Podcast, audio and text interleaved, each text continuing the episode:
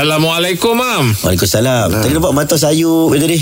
Mendengar Oh mendengar. Ah, mendengar. Ah, okey. Mam, Ronson ah, mam, uh, ada baru-baru ni ada dengar pasal apa ni? Hmm. Orang terbuka awal 2 minit. Okey. Awal 3 minit kan. Ah, disebabkan katanya ada kesilapan teknikal lah kan. Ah, okey. Ah, jadi harus diganti mam.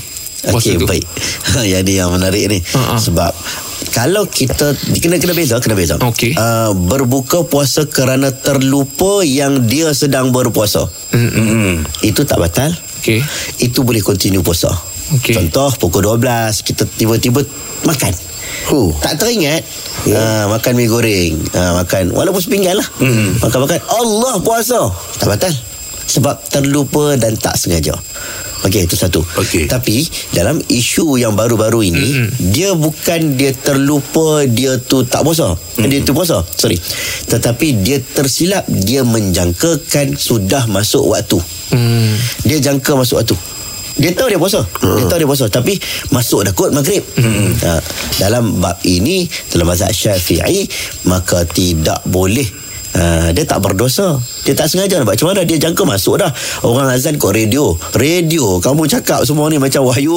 Cakap main-mainnya betul tak? Ya. Setengah orang radio tu lah Waktu paling tepat. Dia pun ikut. Waktu tu ha, Dia tak berdosa. Tetapi Terbatal puasanya Untuk hari itu Dia kena gantikan Pada ayam ukhar Pada hari yang lain.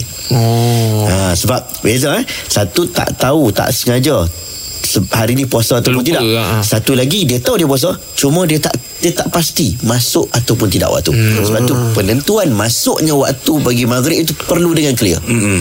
Perlu jelas Bila kita nak buka puasa Walaupun you pakai handphone Apa pun You pakai dengar radio pun Kena tengok betul dengan teliti Betul tak betul Betul tak betul Tengok jam apa semua. Yes Al-Asul baqa' makan ala makan Setiap benda tu Dia melihat kepada Benda sebelumnya Kalau sebelumnya tak boleh Maka dia begitu straight lah Sampai dah betul yakin masuk Baru kita buka hmm. ha, Kalau dia terbuka awal Maka Kena gantikan pada hari yang lain hmm. ha, Baik, mam. Terima kasih, mam. Mam